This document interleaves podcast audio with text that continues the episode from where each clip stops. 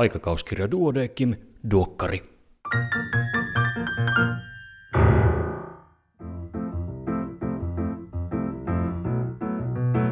Tämä on numero 17 vuonna 2018. Minä olen Kari Hevossaari, lääketieteen kandi Helsingistä. Tervetuloa mukaan.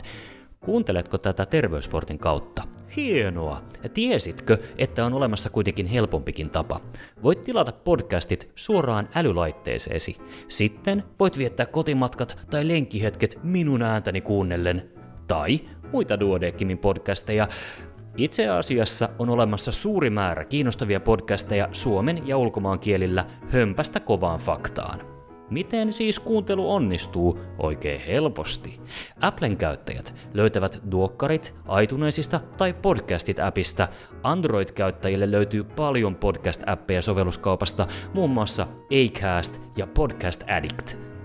Tuntuiko sinustakin, että käytin vierasperäistä sanaa podcast äsken tarpeettoman monta kertaa? Olisipa joku kotimainen sana kuvaamaan tällaisia äänitiedostoja. Ääniö, ääntelö, verkkohölinä.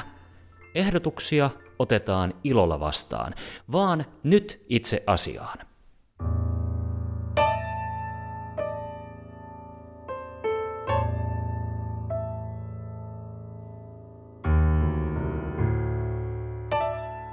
Pääkirjoitukset. Martti Färkkilä kirjoittaa C-hepatiitista – niin muuttuu aika ja lääketiede sen mukana. C-hepatiittiin on saatavilla lääkitys ja HUS-apteekin taitavan kilpailutuksen ansiosta sen hinta on romahtanut koskien koko maata. Lääkitys otetaan suun kautta ja se on hyvin siedettyä, haitta- ja yhteisvaikutukset ovat vähäisiä. Kuuri on kertaluonteinen, infektion uusiminen epätodennäköistä.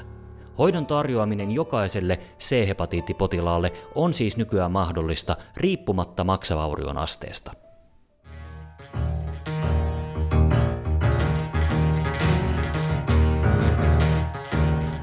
Erikoislääkärin uutisia sähkemuodossa. Tarkemmat tiedot ja viitteet voit tarkistaa aikakauskirjan paperi- tai nettiversiosta.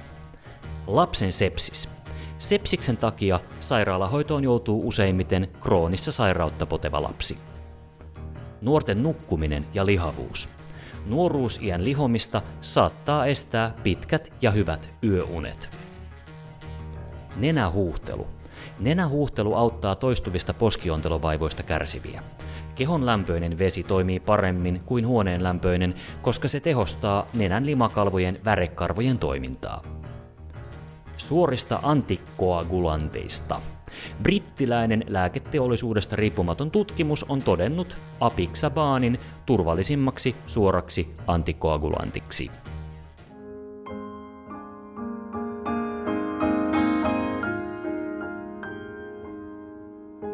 Olen saanut palautetta jossa toivotaan artikkelien tarkempaa avaamista. Sen tähden kokeilen nyt uutta lähestymistapaa katsauksiin. Esittelen aihetasolla uusimman numeron artikkelit ja syvennyn niistä yhteen. Tässäpä siis. Spinaalinen syöpäkivun hoito, eli mitä tehdä kun PO-opioidien teho loppuu tai ne eivät jostain syystä potilaalle sovi.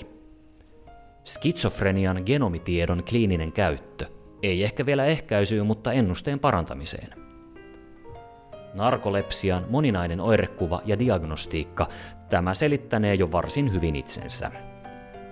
Haavan paraneminen ja arpeutumisen häiriöt. Prosessi avataan ja selitetään selkeästi ja ymmärrettävästi, etenkin opiskelijat. Huomatkaa tämä. Paleogenomiikka, eli muinais-DNAn analysointi. Mukana on myös tutkimus sosiaalisen median vaikutuksesta lääkisopiskelijoiden lukumotivaatioon. Ja sitten, hieman syvemmin. Emerita-professori Riitta Harin kiinnostava artikkeli Tiedämmekö, miten ihmisaivot toimivat? Kokeellinen aivotutkimus on tuottanut meille paljon tietoa aivojen toiminnasta ja tietoa tulee jatkuvasti lisää.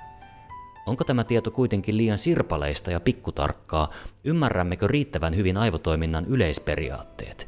Yritän tässä tiivistää professori Harin keskeistä sanomaa. Evoluutio on tehnyt ihmisaivoista sellaiset kuin ne ovat. Meillä on tietty univalverytmi, koska maapallo pyörii ja yö ja päivä vaihtelevat säännöllisesti. Homeostaasin säilyttäminen on välttämätöntä hengissä pysymiseksi. Tämän takia meillä on monimutkainen aistimisjärjestelmä, jonka antaman tiedon avulla pystymme ohjaamaan kehomme pois vaarasta kohti sen hyvinvointia ja kehomme tarpeiden tyydyttämistä – Kehon liikuttaminen taas on niin monimutkainen prosessi, että suuri osa siitä tapahtuu automatisoitujen käyttäytymisketjujen eli rutiinien kautta. Kun on kerran oppinut pyörällä ajamaan, niin sitä ei enää unohda. Toisaalta, kun on kerran oppinut lukemaan, lukee vaistomaisesti kaikki näkemänsä tekstit, vaikkei haluaisikaan, esimerkiksi tienvarsimainokset. Osaamme sulauttaa työkalut osaksi kehoamme. Ajattele vaikka syömistä lusikalla tai äsken mainittua pyöräilyä. Vaikka tunteet tapahtuvat aivoissa, ne koetaan kehossa ja melko samoissa kohdissa ympäri maailmaa.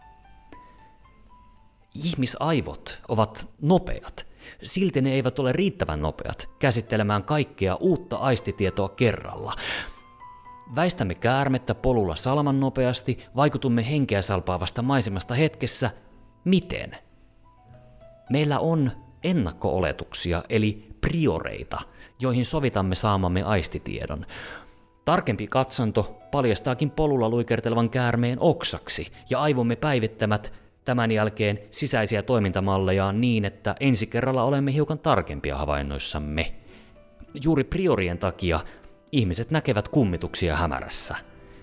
Eli ehkäpä kauhuelokuvien katsominen ei olekaan kannattavaa, koska jos ei osaa pelätä, ei osaa pelätä. Suuri osa ajastamme kuluu sen pohtimiseen, mitä muut ihmiset tekevät ja mitä he meistä ajattelevat. Ovatko he luotettavia, toiminko minä tässä tilanteessa oikein ja, ja niin edelleen. Sosiaalinen kanssakäyminen ja juoruilu ovat ihmiselle tärkeitä toimintoja, palkitsevia toimintoja. Onkin mahdollista, että ne ovat olleet keskeinen osatekijä siinä, että aivokuoremme on kasvanut pinta-alaltaan niin suureksi – Vuorovaikutus toisen ihmisen kanssa saattaa olla enemmän kuin osiensa summa, siten että vaikka kumpikin keskustelija luulee vaikuttavansa keskustelun suuntaan, käytännössä kuitenkin vuorovaikutustilanne itsessään ohjaa tilannetta. Lopuksi vielä ajatus. Onko mahdollista tutkia sosiaalisen ihmiseläimen aivoja ilman sosiaalista vuorovaikutusta? Tulisiko aivotutkimuksessa olla aina kerrallaan useampi tutkittava samaan aikaan.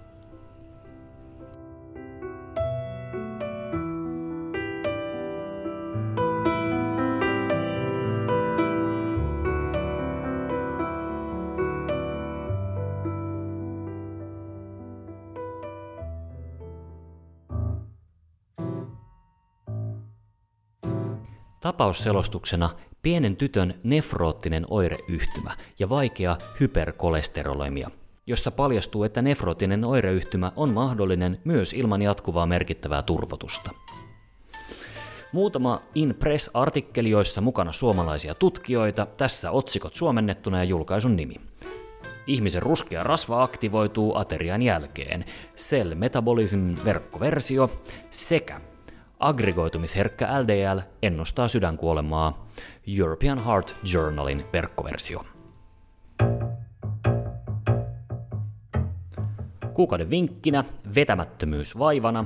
Tämän voit kuunnella omana podcastinään tai ääniönä tai verkkohölinänä, miten vai haluatkin. Matti O. Huttunen on kirjoittanut hyvän kolumnin, lääkärit, heidän potilaansa ja apostoliset hoitouskot. Kaikkihan me ajattelemme potilaan parasta ja pyrimme antamaan parasta tietämäämme hoitoa, vaan entäs kun kollegan näkemys on eri, ja kuitenkin hänkin pyrkii vain hyvään? Hm? Niin se mennä hurahti. Duokkari ja kesän viime rippeet. Ei hätää, Duokkari ilmestyy taas kahden viikon päästä. Käytä iTunesia tai jotain Androidin podcast-äpeistä ja saat sen suoraan puhelimeesi. Syksystäkin selviää, kun panostaa läheisiin ja kulttuuriin, vaikkapa Helsingissä ensi viikolla alkavaan Rakkautta ja anarkiaa elokuvafestivaaliin. Lähettäkää jatkossakin palautetta, ehdottakaa suomenkielisiä nimiä sanalle podcast ja voikaa hyvin. Iiro, olehan siellä hyvä.